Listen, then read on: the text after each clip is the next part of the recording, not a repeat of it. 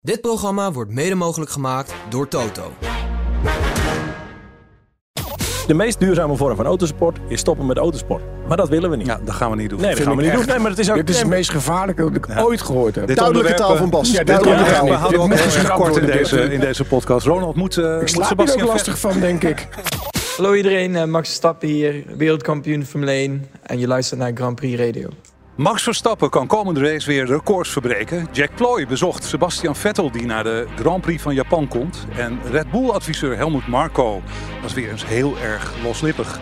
Vanuit de Harbor Club in Vinkenveen heet ik je van harte welkom bij Nederlands grootste en award-winning Formule 1 podcast. Ik ben Ruud Hendricks en dit is Formule 1 aan tafel.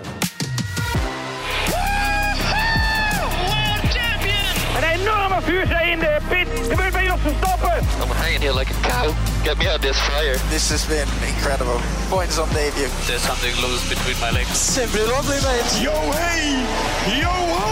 I guess Verstappen won. Dit is de grootste Formule 1 podcast.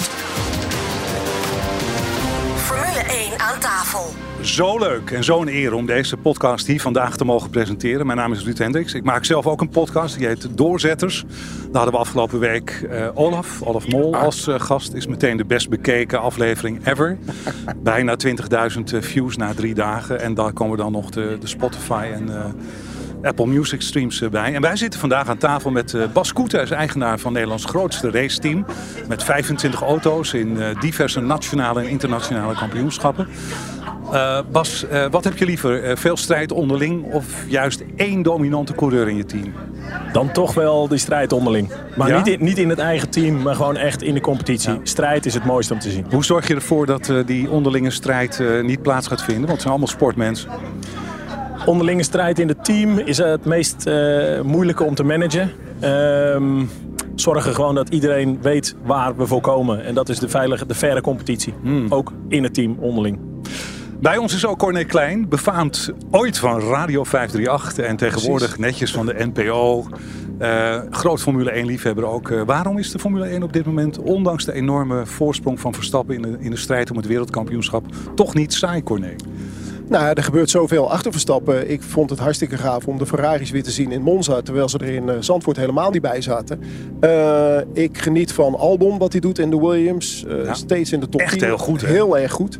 En ehm, ja, ik blijf toch een beetje kijken wat die mannen bij Mercedes doen. Eh, gaat het langzaam beter? Hoe gaat het met Hamilton? Hoe gaat het met, eh, met Russell in de toekomst? Dus er gebeurt van alles achter die, eh, achter die gasten. En hoe gefrustreerd wordt eh, Toto Wolff? Hoeveel erger kan het nog worden? Hè? Nou, veel erger dan eh, de afgelopen weken lijkt me niet. Denk gezien zijn uitspraken. Ten slotte is bij ons aan tafel vaste gast Ronald Mollendijk, DJ, muziekproducent. Eh, altijd een positief kritische blik. Niet alleen op de muziekwereld, maar ook op de Formule 1-wereld. Ronald, welkom. Is er nog hoop voor Ferrari eh, na het afgelopen weekend eh, weer? Na Monza Natuurlijk. ben je weer optimistisch? Nee, ik ben sowieso er is altijd hoop voor Ferrari. Ze zijn er vanaf het begin ervan bij. Ze hebben nog steeds de meeste wereldkampioenschappen, de meeste coureurs geleverd die wereldkampioen werden. Altijd, natuurlijk. Ja, maar in Monza waren ze natuurlijk Oh, heel man, sterk. maar fijn. die hele auto die was ook geprepareerd voor die ene wedstrijd in dit seizoen. Hè? Ik denk dat ze die auto hebben ontworpen op dat circuit. En dat ze zeiden, de rest doen we er gewoon bij. Ja. Formule 1 aan tafel. Eh, ja, en dan, eh, dan valt natuurlijk uiteraard heel snel het woord eh, Max, Max Verstappen. Die kan ook in Singapore aanstaande zondag weer twee nieuwe records breken. Beide records overigens van Michael Schumacher. Eh, allereerst is daar het record voor de meeste achtereenvolgende finishes in de top 2. Schumacher had er 15 en Max staat nu gelijk. En dan is er ook nog het aantal in een overwinning omgezette pole positions in één seizoen. Schumacher had er in zowel 2003 als in 2004 12 en Max nu ook. Dus, Wauw. Corné, wat zou Toto Wolff van deze resultaten en deze records vinden? Toto Ik Wolff, zou sorry zeggen, dat je in check, de check. Wikipedia. Check Ja, Wikipedia. Toto Wolff klapt nu zijn zijn laptop open en zoekt Wikipedia. Nee. Nee, dat leest toch niemand, joh. Dat, eh, ja, ik weet het niet. Maar wat je net al zei, volgens mij raakt hij gefrustreerder en gefrustreerder, die, eh, die Toto Wolff. En eh, hij zegt wel dat het hem niks doet en dat het niet belangrijk is. Maar het doet hem echt wel pijn, dit. Ja, je ziet hem lijden. Ja, ja, echt letterlijk. Je ziet hem lijden. En je hoort hem ook lijden. Ik bedoel, je hoort uit zijn antwoorden op elke vraag die brengt hij terug naar Red Bull of Verstappen. Ja. Wat voor weer wordt het morgen? Ik weet niet. Maar ik denk dat Max eh, vooraan eindigt. Dat is meestal het antwoord. Wat ik wel heel mooi vind van Toto Wolff is hij heeft eh, in alle eerlijkheid verteld dat hij last heeft van depressies. Hè? En de resultaten van Mercedes zijn nou niet dusdanig. Zo'n En de records van Max zijn ik ook wel niet. eh, Dus je moet je een beetje... Ja, ik kijk naar hem en dan hoor ik hem steeds eh somberder praten en, en jaloerser worden. Dan denk ik, oh, ah, Toto, kijk uit. Want voor je het weet Ja. eh, komt hij die donkere wolk weer Singapore toch, of niet? Volgens mij is hij niet in Singapore. Hij moet geopereerd hebben. Aan zijn knieën. Ik weet niet of dat daar dan is. Dus zegt hij, dat is toch Ja. de depressie, denk ik. eh. Aan zijn depressieknop. Bas, is, eh, is Max Verstappen al net zo groot eh, als, eh, als Michael Schumacher? Het is een andere tijd. En ik moet zeggen dat ik jaren geleden dacht dat de records eigenlijk vrij moeilijk verbroken zouden kunnen worden. Zeker dit soort records waar we nu over spreken. En toch verbaast het me weer dat hoe dichter het veld bij elkaar komt, dat die records alsnog verbroken worden. En of hij dan zo groot is, of misschien groter dan Schumacher. In zijn tijd was Schumacher echt, echt een held, een, een, een, god. Dat is Max nu. Ja, ik had, ik had Olaf dus in de, in de podcast bij ons eh, vorige week. En die zei, ja, maar wat jullie allemaal vergeten is dat die, dat hele veld is steeds competitiever geworden. En Schumacher, die kon nog eens iemand een rondje inhalen. Maar Max die wint tegenwoordig, nou, met 20 seconden verschil. En dat, dat is dan nog, lijkt dan heel erg veel. Maar dat is natuurlijk maar heel klein, 0,2, 0,3 seconden per, per, per ronde. Ja, maar als je kwalificaties bekijkt, weet je, de eerste 10, 12 die binnen 1 seconde zitten op een baan van 4, 4,5 of 5 kilometer. Weet je, dat is natuurlijk bizar. Ja. Hè, voorheen zaten daar dan secondes tussen. Eh, maar die teams, en, en dat is natuurlijk ook de soort balance of performance wat eh, de FOM eh, probeert te bewerkstelligen. Dat iedereen dicht bij elkaar zit, zodat je strijd houdt. En des te bijzonderder is het dat Max er zo met kop en schouders bovenuit steekt. Ja, zie je iemand eh, nu in, in- Nee. onder de Nederlandse jeugd, Nee. die, een René Lammers bijvoorbeeld, die in de buurt zou kunnen komen van wat Max nu eh, doet? Of Je is, moet- staat hij echt op eenzame hoogte en is ook, zit niemand in het achterveld? Ja, maar ik heb in het buitenland ook niet zomaar iemand die we kunnen aanwijzen. En natuurlijk zijn ze er. En, eh, maar je, je, je bent er niet zomaar. Je bent er echt niet zomaar. Hoe, hoe, hoe moeilijk is dat dan, zeg maar even aan jou als, als, als teambaas, zeg maar, om dat te managen intern? Want dat is natuurlijk wat je de hele tijd ziet, dat Max als een teammaat gewoon min of meer kapot rijdt. Dat, Ja, en dat heeft nog niet. Dat is meer zijn prestaties. Maar het gaat er gewoon om. Weet je, zo'n jongen komt binnen. eh, en het mooiste is, Max die ging natuurlijk van Toro Rosso ging hij naar het nummer 1 team. Toen nam hij een aantal van die mensen mee. En waarom neemt hij die mensen mee? Omdat dat zijn achterban is die hij vertrouwt. En dan zie je dat zijn. En uiteindelijk zijn er ook jongens van toen eh Ricciardo naast hem reed. Zijn er mensen van Ricciardo overgezet naar Verstappen. Is toen nog een relletje geweest. Daar hebben wij weinig van meegekregen. Maar Verstappen heeft gewoon de beste mensen om zich heen verzameld. Ja, het is eigenlijk team Verstappen.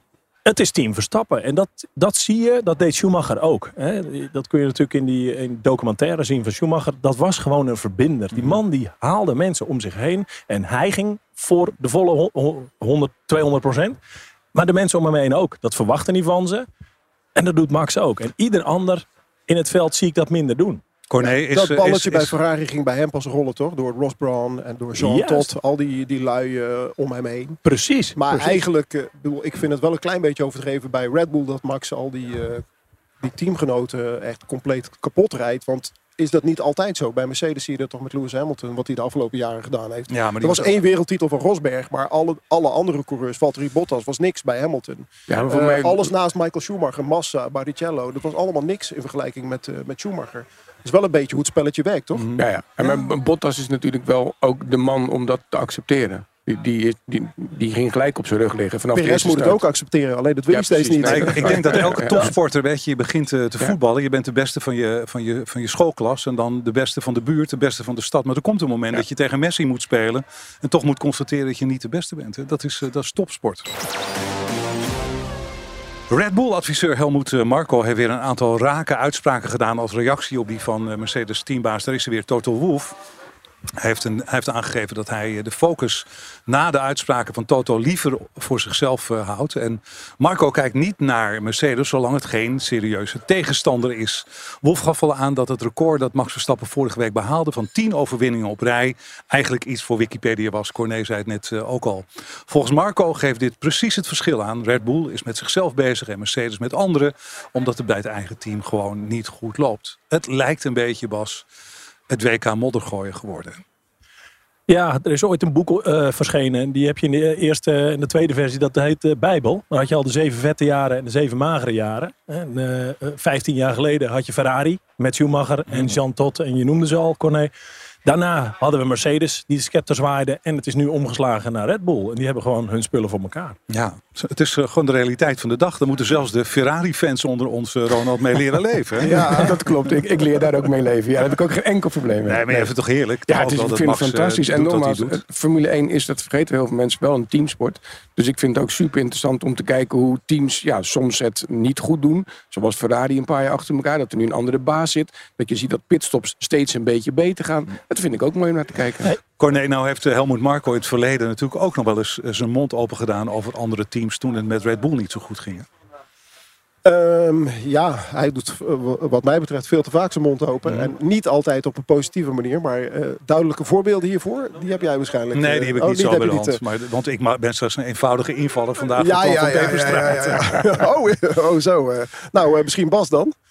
Ja, van de week schijnt hij iets gezegd te hebben eh, wat niet helemaal in het straatje was van de grote sponsor Red Bull. Eh, waardoor ze dus in, eh, in Singapore en Saoedi-Arabië eigenlijk gewoon niet meer het drankje Red Bull, maar juist de concurrent willen gaan drinken. eh.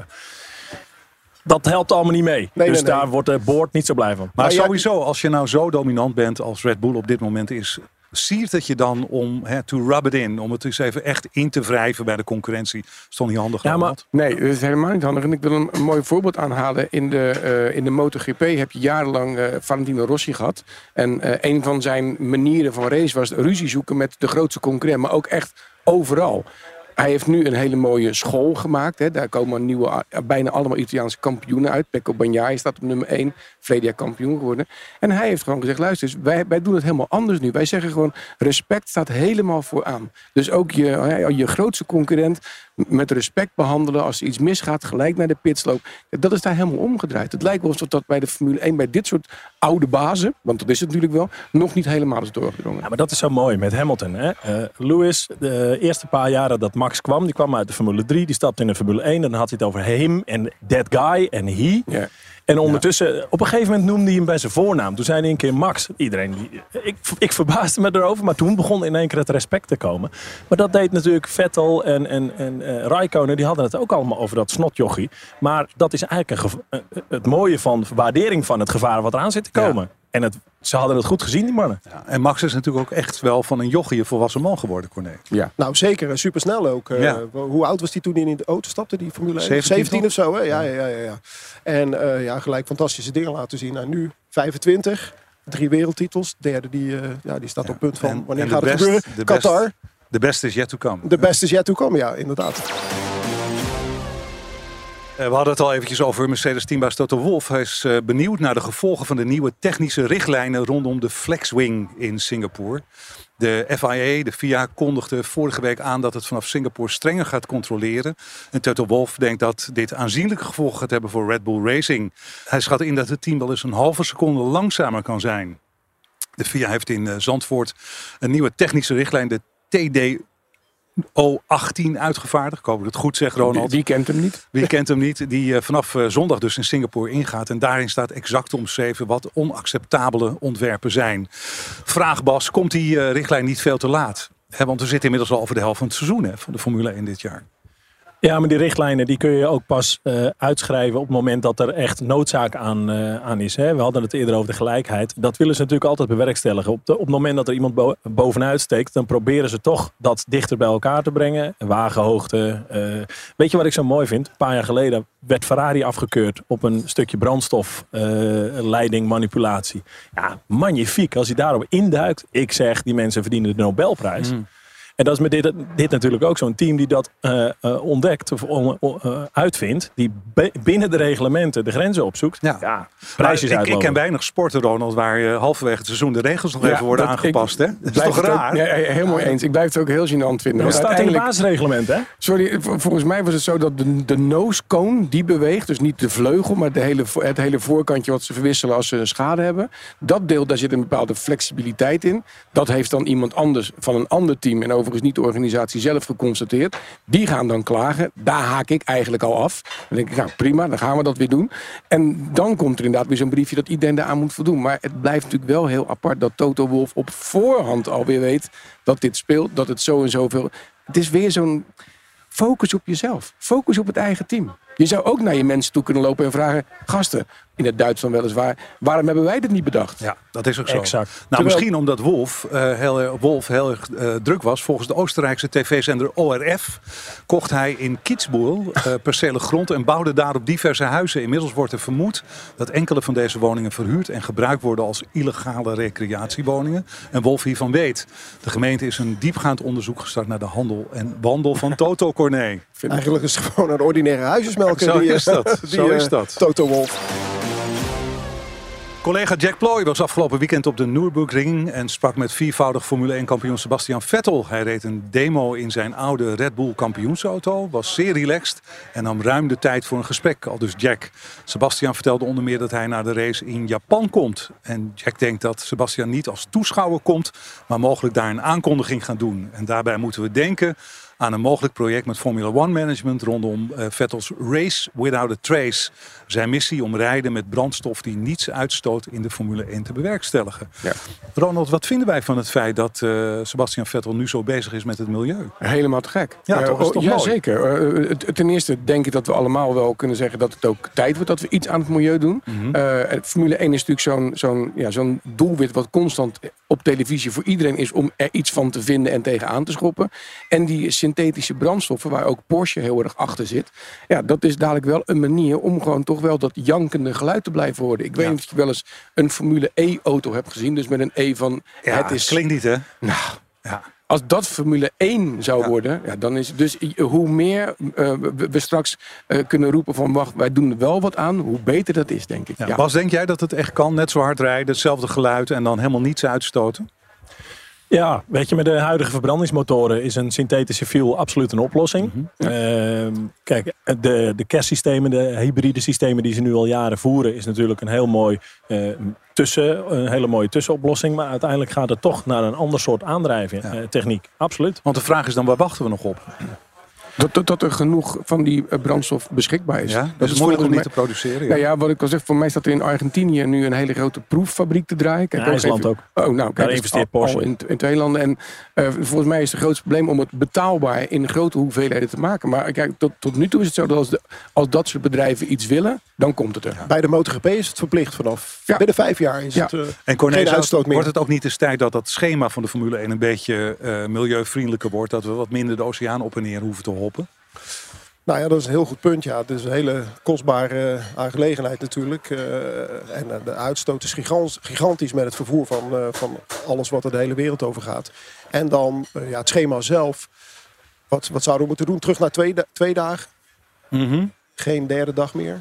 Ik vind Nou het wel ja, dat super gaaf zo'n weekend met drie dagen. gewoon zorgt dat je niet eh, continu van Europa naar, naar de Verenigde Staten, Canada hoeft te vliegen. Op Ja, en een, beter, betere planning. Ook dat doen ze bij de MotoGP beter. Dat zit gewoon. eh. Ja, jij bent de echte MotoGP Nou, nee, ook dat, hè? ook dat. Ik vind het allebei super gaaf. Maar daar is het wel, sluit het wel meer aan. Ja. Dus gaan ze naar Azië, dan blijven ze in Azië. Dan doen ze gewoon zeven wedstrijden in Azië. Ja, maar dat wil ik ook een beetje ontkrachten. Want weet je, eh, die teams die hebben meerdere sets van... eh, de auto's moeten wel getransporteerd worden. Maar alle toebehoren, dat hebben ze in meerdere sets. Dus er staat al lang al een set aan de andere kant. Dat wordt niet heen en weer getransporteerd. Het enige wat heen en weer gevlogen wordt, zijn de mensen. Nou, als je ziet wat voor mensen er in die teams zitten... dat zijn allemaal al mensen van alle internationale continenten. Dus heel veel ga je daar niet mee winnen. De, duur, de meest duurzame vorm van autosport is stoppen met autosport. Maar dat willen we niet. Ja, dat gaan we niet doen. nee, dat gaan we niet doen. Nee, maar het is ook... Dit is het meest gevaarlijke dat ik Ja. ooit gehoord heb. Dit Duidelijke taal eh, van Bas. Ja, dit Duidelijke Ja, taal. we houden ook heel kort in deze, in deze podcast. Ronald, moet, eh, moet Sebastian Vettel, lastig nu we over, nu we het over viervoudig wereldkampioen eh, Vettel hebben, moet, zou hij niet het stoeltje van Lance Stroll moeten overnemen? Ja, Lance zijn vader niet zo'n goed idee Ja, waarschijnlijk. ik maar vraag me sowieso altijd af hoe dat eh, op maandagochtend altijd gaat als die twee aan het ontbijt zitten. Toch? Daar zou je wel eens bij willen zijn. Hij moet zegt gaan pap, tennissen. gast, dit heeft me weer een paar miljard gekost. En even kijken, hier staat eh nee, de 18, eh, je was 17e. Top, dankjewel. Dat, dat is toch... Zo'n vader, zo'n relatie wil je toch niet? Ja, maar gaat niet lekker daar. Hè? Nee. Nee, met, eh, met Lance. Dat, eh. Overigens, eh, het hele gesprek tussen eh, Jack en Sebastian Vettel is eh, aanstaande vrijdag te zien in het Ziggo Racecafé. Zometeen in Formule 1 aan tafel. Jouw kans op een volle tank brandstof voor je auto bij Tink. En dat is lekker in deze dure tijden. De Flitsmeister 2 en een fles Ferrari F1 Trend Doc. Ja, Ronald heeft hem naast zich eh, staan. De champagne bekend van het podium in de Formule 1. En ook beantwoorden wij een vraag van een luisteraar. In dit geval afkomstig van Erik Koops. Over de regenbanden in de Formule 1. Kaarten voor de officiële Max Verstappen tribunes voor de grote prijs van Oostenrijk in 2024 zijn vanaf nu alleen verkrijgbaar bij verstappen.com. Moedig Max ook in 24 aan en koop snel je kaarten, want op is op. Verstappen.com is het enige en officiële verkoopkanaal van tickets voor de Max Verstappen tribunes. Denk, Tink, Max Korting. Profiteer en race nu naar dink.nl. WePly zet jouw websitebezoekers om in bruikbare leads. Met de volledig uitbesteden livechat van WePly haal je meer waardevolle leads uit je website. Al meer dan 2000 tevreden bedrijven gingen je voor. Probeer WePly 7 dagen gratis en ontdek het gemak van sales gekwalificeerde leads rechtstreeks in je inbox. Kijk op wePly.nl slash Grand Prix Radio voor meer informatie. Dit is Formule 1 aan tafel, de grootste Formule 1 aan tafel podcast van Nederland. Straks in Raad het Autogeluid kans op mooie prijzen. Maar eerst hebben wij Erik Koops. Hij en zij vraagt via F1 aan tafel at grandprixradio.nl. De huidige regenbanden zijn zo slecht dat de coureurs hier liever niet op rijden. Ze switchen het liefst zo snel mogelijk over naar Inters, alleen als er zoveel water op de baan staat, hebben ze voordeel van het profiel van de full wet, omdat deze meer water afvoert. Waarom maakt Pirelli niet een band met de compound van de Inter en het profiel van de full wet? Goeie vraag van Erik Koops, eh, Bas. Zeker een goede vraag. Ik denk dat we hem even uit elkaar moeten trekken. Want uh, is het een conclusie van uh, meneer Koops zelf? Of is het een uh, algemeen bekend iets waar de teams ook last van hebben? Want weet je wat het met de, met Formule, überhaupt met een Formule auto is? Dat zijn hele lichte auto's. Die hebben bijna geen regenband nodig. Daar kun je dus vrij snel moet je voorstellen, een auto van 2000 kilo, als die van de baan afgaat, middelpunt vliedende kracht, die belandt heel ver in de grindbak tegen de hekken. Een Formule 1 auto heeft veel hogere snelheid, maar een Formule auto die staat zo stil, veel lichter. Dus die regenband, die heb je ook niet nodig. Ervaring uh, uh, hebben we dus, die intermediate is, is al heel snel afdoende. Maar, maar ja, als het harder, harder regent, heb je toch wel die echte. Vroeger had je nog Zeker. de monsoonband, weet je dat nog?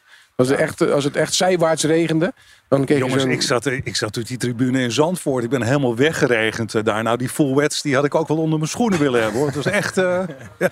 zo heftig. Uh.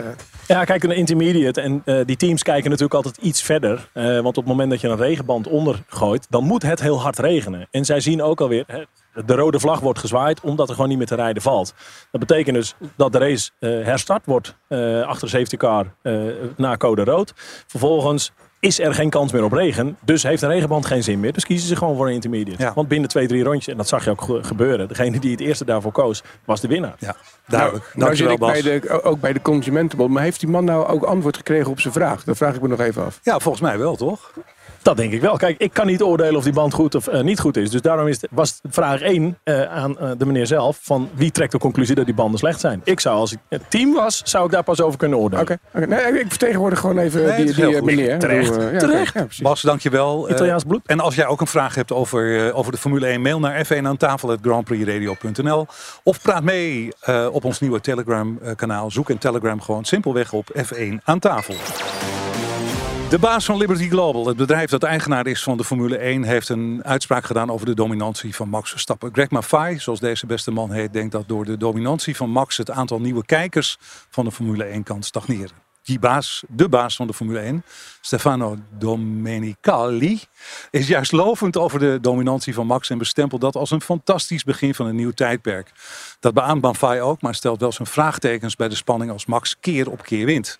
Vraag, zit Greg Maffei van Liberty Global zijn eigen sport nu af te kraken, Corné? Nou ja, dat doet hij eigenlijk wel een beetje. Het is een beetje dom, want volgens mij klopt het ook niet. Ik denk dat het uh, nog steeds super spannend is. Waar mm -hmm. we het er net ook over hadden. Uh, achter Max uh, gebeurt van alles. er zijn ontzettend veel fans van nieuwe jonge gasten. Lando Norris, George Russell, Hamilton die nog steeds vooraan meerijdt. Het gaat supergoed met Alonso. Dus ja, ik, ik snap het niet helemaal. De dominantie van Max die is daar, maar daar geldt ook weer hetzelfde voor. Was er altijd al. Met, ja. met Hamilton, met Alonso, met Schumacher, noem ze maar op. Dus, en, en er gaan steeds meer mensen kijken. Het wordt steeds populairder. De tribunes zitten bommetje vol. Uh, kijkcijfers zijn ja. volgens mij hartstikke goed. Ik denk dat het niet zo werkt. Ja, vooral, maar vooral in Nederland, want de kijken met Max natuurlijk helemaal ongelooflijk. Maar ik ben ooit, heel lang geleden, toen Liberty, Liberty Global op het punt stond om de Formule 1 te kopen gevraagd of ik een keertje naar New York wilde komen. Heb ik ook gedaan om met ze te brainstormen over hoe ze de Formule 1 beter in beeld zouden kunnen brengen. En hoe ze hem spannender zouden kunnen maken. En toen heb ik gezegd, ja, je zou eigenlijk de winnaar van de voorafgaande race achteraan moeten laten starten in de volgende race. Want ja, ik zie Max, als Max op nummer 16 moet starten, word ik heel blij van. Want dan weet ik dat ik minimaal 15 geweldige inhaalmoves uh, Zo'n uh, reverse grid uh, noemen ze Ja. dat toch wel? Je hebt toch klasses waar dat gebeurt, hè? Absoluut. Ja. Ja, reverse Bij grid. Superbikes is het ook gedaan. eh. Ja, maar goed, je ziet op tv zie je Max ook bijna niet in beeld. Als hij gewoon aan, de Ja, leiding gaat. Het zijn zo. alleen maar de gevechten daarachter. En die zijn super spannend. Zeker, Dus volgens met, mij- eh, met volgens jouw mij klopt grote het vriend. Albon. Toch? Ja, ja, ja, ik ben fan. Ja. Het is toch een teken, eh, die Albon, dat ze bij Red Bull niet alleen maar pannenkoeken in de auto hebben gehad, toch? Kijk, wij, eh, waar ze voor moeten oppassen is natuurlijk eh, de dominantie. Wij kijken door een roze bril. Wij vinden het natuurlijk fantastisch. Hè. In- moeten we terugdenken aan de tijd dat Schumacher of eh, Hamilton vooraan reed. Wij kwamen niet uit het Verenigd Koninkrijk en we waren ook geen Duitsers. Ja, vonden we het Maar wel voor? Ferrari. Ja, dat Ja, is dan een nog kleine een afwijkende groep hier in het Nederland. De, waar we dan wel rekening mee moeten houden. Sorry Ronald. Dank je. Maar dat is wel ook waarom de tussentijdse regel, regeltjes aangepast mogen worden. Om het spannend te houden. Ja. Ronald laat eh, Liberty Global zich niet een beetje te veel gewoon door geld eh, leiden. Ja, alleen maar eigenlijk. en hoeveel, hoeveel is dan genoeg? Eh, ja, dat weet ik ook gewoon niet. Ik vind het wel interessant inderdaad om te vragen hoe je een sport beter in beeld kan brengen. Nou, met die F1 Pro, eh, waar volgens mij de meeste kijkers in Nederland naar kijken, zo'n app, eh, kan je ook op de, de, de camera's kijken van de auto's. Kan je ook naar de boordradio's luisteren. Daar vond ik het wel leuker van worden ook. Dat geeft wel een hele andere experience. De denk- manier waarop de F1 in beeld wordt Ja, gebracht toch? is toch ongekend ten opzichte van andere sporten. En, En ook misschien andere tv-sport. Misschien kan die man gewoon gaan golfen voor de rest. En Ja, dat lijkt niet me, meer bellen. lijkt me een heel goed idee. Het zijn dure tijden met de huidige benzineprijzen. Dus we geven jou in de Formule 1 aan tafel onder andere de kans om een volle tank brandstof voor je auto te winnen in Raad het Autogeluid. We gaan naar Mario de Pizzaman. Zo Jan, lekker weekend gehad? Ja, heerlijk. Lekker genoten weer. Goed zo. Eh, mooi grijs is niet lelijk. Absoluut niet, absoluut niet. Dit is eh, eigenlijk eh, twee weken geleden hadden we er ook eentje. Zo'n mooie Mercedes luxe limo. Alleen deze heeft zwart leer van binnen. Ja, ziet er eh, puik uit. Strakker krijg je hem bijna niet, denk ik. Eh, absoluut niet, absoluut niet. En eh, waar mogen we hem voor meenemen? Veel voor weinig, noodzakkereinig. Laat laat geluid me horen dan. Ik slinger hem aan voor je. Ja, klinkt toch weer iets anders dan de week ervoor. Blijft eh, een ster. Ja, hij brult eh, iets minder als de andere achtcilinder van vorige week. Maar het blijft weer een heerlijke achtcilinder. Waar vinden we hem? Die vinden we natuurlijk weer op www.paulvanbergen.nl. Ja, daar vind je hem wel. Weet jij van welke auto je zojuist het geluid hoorde? Kijk of je hem kan vinden op paulvanbergen.nl en mail je antwoord naar f1 aan tafel grandprixradio.nl. De winnaar van vorige week is Jaap-Jan Bekkink. Hij wint een volle tank brandstof bij Tink, een Flitsmeister toe en een fles Ferrari Trento Doc bekend van het eh, Formule 1 podium. Het lijkt onwaarschijnlijk dat Daniel Ricciardo in Singapore of in Japan alweer van de partij is bij Alfa Tauri. Hij brak zijn middenhandsbeentje in Zandvoort. En Singapore is een van de zwaarste races van het jaar. En dus niet te rijden met een blessure. Coureur Liam Lawson doet het redelijk verdienstelijk als zijn vervanger met een 13 en een 11e plaats in de afgelopen races. Helmut Marko, die deze Red Bull Junior onder zich heeft, ziet dat het snel kan gaan met Lawson. Maar weet niet of er in, uh, een plekje voor 2024 al voor hem in zit. Hoe zwaar is het om met zo'n uh, met zo'n handblessure te rijden, Bas? Als je Loris Capirossi diezelfde vraag zou stellen, dan zou hij zeggen: joh, morgen gaan we weer. Ja. ja? Ik kom uit de tijd van de pen erin en gaan. Ja, en Loris Capirossi, als hij die over de paddock zag lopen, dan klapperde alles. En die ging ook door een metaaldetector. En, uh, dus weet je, ik, het, het is niet dat het niks is. Zeker niet. Maar volgens mij moet dat, ik weet zeker dat dat te doen moet zijn. Het gaat best wel vaak over de MotoGP, hè? Vind ja, je niet? vind ik ook. Ja, ja hè? Een aantal jaren geleden hadden we die Paul, help me even. Jullie zijn echte Formule 1 uh, kenners. Die, die, die uh, zwaar ge, die, Oh, enorm... met zijn hand. Ja, uh, die... Kubica. Ja, ja Kubica, die had maar één hand, toch? Of, of tenminste, die één hand waar hij niet zoveel mee kon. Je had een rally-ongeluk in de voorbereiding gekregen waar een hele stalen pin door zijn ja. uh, arm. Maar goed, dat, die kon inderdaad. Maar ja, je hoeft ook ja. niet meer te schakelen tegenwoordig. Dat scheelt ook. Ja. Corné, hoe vinden we dat Lawson het tot nu toe heeft gedaan? Nou, best wel goed. Had ik niet verwacht. Um, ik denk dat Ricciardo ook op de bank heeft gezeten. Zo van, uh, oeps, he did it again. Dat, uh, ja, ik, ik vind het best wel uh, knap wat hij gedaan heeft. Uh, vooral in Zandvoort, Zandvoort ook, weet je wel. Zijn eerste wedstrijd en dan die, uh, die wisselende weersomstandigheden. Dus uh, als ik zeg maar volgend jaar iemand in die auto zou moeten zetten, dan zou ik eh, voor Lawson gaan en niet Ja. voor Ricciardo. Ik vind het ook gek dat, dat ik nu hoor van, eh, oké, Marco zegt een grote kans dat het Ricciardo wordt. Terwijl hij zelf gezegd heeft van, nou ik wil dit even doen als een opstap naar Red Bull. En Ja. dat zit er niet in volgend jaar en waarschijnlijk daarna ook niet. Want ik gok dat Lando Norris daarheen gaat. Maar, eh, eh, dus ik vind het een raar verhaal dat hij er nu mee akkoord gaat dat hij volgend jaar wel gewoon in die, eh, in die auto zit. In die Ik Alfa zou nog heel graag een, een, een kort betoog over Daniel Ricciardo willen houden. Kom maar op. Stop. Gewoon stop. Stop ermee. Dat hele clowneske Want, want gedoe. beter wordt het niet meer. Het wordt ook niet beter. Hij is, aan, hij is ook alleen maar naar beneden gegaan, toch? Hè? Als laatste teams is Ja. hij ook om de oren gereden. En ik ben wel klaar met het hele tijd. Ik ben de grappenmaker van de paddock. Dat kan je doen als je Max Verstappen heet. Mhm. Dan kan je de hele dag iedereen uitlachen. Dan kan je grapjes maken op de boordradio. Zullen we nog even binnenkomen voor een bandenwisseltje? Dat. Maar, dan moet je wel presteren. Nee, ik, ik ben gewoon die, die attitude gewoon. zat. Die attitude als grappenmaker die kan je hebben inderdaad als je eh, Messi heet. Of als je Max Verstappen heet. Als je iedereen het snot voor zijn ogen hebt gereden, kan je grappen maken, kan je lol maken. Maar niet deze man. Maar kijk, als je als Lawson zeg maar, van, de Formule 1, van de Formule 2 auto in die Formule 1 auto stapt. En oké, dan zou je kunnen denken van hij rijdt gewoon die wedstrijd mee. Hij rijdt hem uit en wordt 18 of 17. Maar als je dan 13 en 11 wordt, ik vind het best wel knap. Heel knap. Voor die eerste twee wedstrijden. Lawson een groot talent, Bas. Ja, Los een zeker groot talent. Waarbij je natuurlijk wel de kanttekening moet stellen. eh, de jongens die voor het kampioenschap gaan, die hebben echt een langere visie. 23 wedstrijden waar ze moeten scoren. Deze jongen die komt. Het maakt hem eigenlijk niet zoveel uit. En ook dat, eh, sorry, sorry dat ik weer naar de MotoGP wijs. Maar daar zie je het ook, zag je het ook vaak gebeuren. Jongens die gewoon een keer uitgenodigd worden als een wildcard rijder. Wat in de Formule 1 niet gebeurt. Maar zelfs in Formule 1, Russell die op een gegeven moment naast eh, het stoeltje van, van Bottas overneemt. Die gewoon echt Hamilton op zijn hielen zit. Dat is omdat die jongens gewoon minder druk hebben. Jawel, maar hij wil ook niks verknallen. Hij wil eh, niet van de baan afschieten. Hij wil niemand van die baan aframmen. Want hij wil volgend jaar in die auto zitten. Toch? 100%, ja, 100%. Ze hebben, ik zeg niet dat ze geen druk hebben, maar het, het- ze stappen wel op een andere manier in. Ik rond het Het is nog ook één raar keer om, af. om het een en ander van de race te laten afhangen natuurlijk. Maar daarover misschien later meer. Nu tijd voor de koning van de race. We stellen vragen aan onze gasten, maar misschien weet jij het wel beter. Corné, gaat eh, Max Verstappen aanstaande zondag voor het eerst eh, Singapore winnen? Zeker. Wordt een keertje tijd, toch? Ja, zeker ja. Eh, het was leuk vorig jaar met Pires. En eh, hij is daar de koning natuurlijk. Maar eh, dit keer gaat hij Verstappen niet bijhouden. Ronald, eh, wat gaat Perez doen in eh, Singapore? Eh, zeven.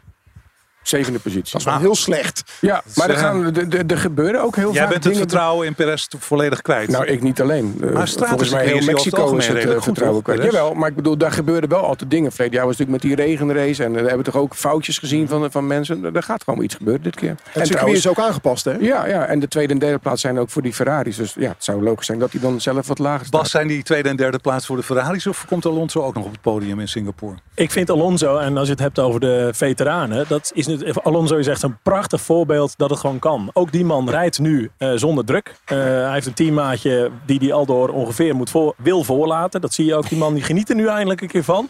En hij presteert gewoon. Dus ik eh, zou Alonso absoluut op het podium wensen. Ja? Ehm, Tweede, Red Bull- derde? Ja, nou vooruit. Ronald, voor jou, er zit een Ferrari tussen. Maar ook een Red Bull. Ja. Als jij mee wil praten met de koning van de race, dan kan dat op het Instagram-account van Grand Prix Radio. Singapore is een avondrace lokaal, maar bij ons gewoon in de middag. Alle sessies zijn live te beluisteren. Uiteraard zou ik willen zeggen op Prix Radio. Download de app en neem eh, Premium BE voor België. Met ingebouwde VPN om niets te missen. Alles is live te beluisteren met onder andere natuurlijk het commentaar van Olaf Mol en Jack Ploy. Heren, eh, ja, de finishvlag is almost there. Eh, dank voor jullie aanwezigheid deze week in eh, F1 aan tafel. Ik mag jullie allen een officiële Formule 1 Ferrari Trento Doc als dank overhandigen. Volgende week zijn hier te gast Olaf Mol, Frans Verschuur en ons aller Jeroen van Enkel. Hartstikke leuk. Eh, dit was Formule 1 aan tafel. Redactie van uh, Sjaak Beumer. Productie Mario de Pizzaman. Mijn naam is Ruud Hendricks. Dank voor het luisteren. Volgende week zit op deze stoel Mattie Valk. En oh ja, na de break praten we nog even na hier aan tafel in de Harbor Club in uh. Dus blijf nog even hangen. Dankjewel voor nu en tot volgende week. Bye bye. Dit is de grootste Formule 1 podcast. Formule 1 aan tafel. Tim, we zitten hier in de Harbor Club uh, op een zonnige maandagmiddag in uh, Vinkenveen. Wat uh, ga je voor lekkers voor ons serveren? Nou, wij hebben hier een aubergine miso. Dit is aubergine gegrild. En daarna met honing miso saus in de oven afgegaard. Met een venkel jalapeno salade erbij. Dan hebben we hier ook de spicy tuna maki roll met een uh, pittige tonijnsalade aan de binnenkant, rode miso saus en wat uh, wasabi mayonaise. Daarnaast nog wat nigiris met avocado. En we hebben hier ook romanesco gefrituurd in tempura beslag. Dus uh, een soort Italiaanse bloemkool met wat kimchi mayo eroverheen. En dan uh, ik hoop dat het mag smaken. Dankjewel. Is er ook een, Corné, is er ook een motorpodcast uh, die, die dit soort aantallen luisteraars kijkt? Nog niet. ik geloof het niet. nee, nou, maar nou, daar opteer je wel zijn. voor. Ja, zeker. Ja. Ja, ja, toch? Ja. Ik ben eigenlijk ietsjes meer van de tweewielen, maar... ja. Heb jij al lang in de MotoGP gewerkt, hè? Ja, Zeker. Weet jij, ik, heb, dat, uh, neem ik, ik, was drie dat jaar, deed de, hij niet. drie jaar de Olaf Mol van de, van de GP. Uh, jij? Ja. Nou, maar Bas, heb jij gereden ook, Bas? Nee, nee, nee. nee, nee. gesleuteld. Nee, maar wel ja. voor RTL drie jaar gedaan of zo. En ook uh, WK Superbikes nog. Nog Hmm. een jaartje Sport 1 toen het overging wow. naar... Ja. Maar eigenlijk heeft, de, heeft de, de motorsport heeft een ster nodig als Max Verstappen om ook door te breken in Nederland, toch? Ja, dat is best wel moeilijk. Er is nu een Nederlandse jongen, Colin Veijer, die doet het heel oh, erg goed. Niet normaal. Gisteren in de weer vijfde Moto3 was gisteren weer vijfde ja. met een, uh, een botbreuk in zijn voet. In zijn voet ja. ja. over de hand van ja, Ricciardo gesproken. Nog, nog meer lef hebben dan dat je in een Formule 1 auto stapt. Ja, zeker. Nou ja, je zag vorige week in Barcelona dat uh, in de tweede bocht viel Bagnaia met een highsider. En uh, die werd overreden ook door uh, de ja. KTM van, van Binder. Ja. Maar die zat gewoon vandaag weer, gisteren weer op de motor. Die wordt gewoon twee keer derde dit weekend. Ge gewoon tussen aanhalingstekens in gewoon. dit geval. Ja. ja. Nou, ja, maar ik vind dat sowieso ongelooflijk. Weet je? Dat zo'n Grosjean brandend uit zo'n auto stapt. En dan gewoon twee weken later weer in zit. Dat is toch ongelooflijk, Bas? Ja, kun je nagaan hoe veilig het tegenwoordig is. Hè? Ja. En, uh, natuurlijk uh, alle medische posten die daarvoor klaarstaan. Maar het is, het is absoluut wat, wat je zegt. Nou, ik, ik denk wel, als je dat niet doet, dan houdt het heel snel op. Ja. Dan ben je er zo snel uit. Dat, dat moet gewoon niet. En vooral die uh, motorcoureurs. Ja, want dan durf je niet meer. Je moet gewoon meteen weer doen. Ja, nou ja erop gaan zitten en door. Ik wil niet alles naar mezelf betrekken, maar dit voelt voor mij wel hetzelfde. Ik zat hier twee weken geleden ook. En ik zit hier gewoon vandaag je weer. zit gewoon weer, hè? Toch weer gewoon hierheen gereden. En jij hebt wel eens een DJ-setje gedraaid wat totaal de mist ging. Ja, en toch gewoon weer dat de je dacht, de dag avond weer. Ik, ik ga gewoon weer. Dat maakt me niet uit. Let op. Alle gebruik van hetgeen in deze podcast F1 aan tafel wordt opgemerkt is ongeoorloofd. Zonder expliciete schriftelijke toestemming te zaken verkregen van Grand Prix Radio. Met inachtneming van een duidelijke, deugdelijke bronvermelding met link.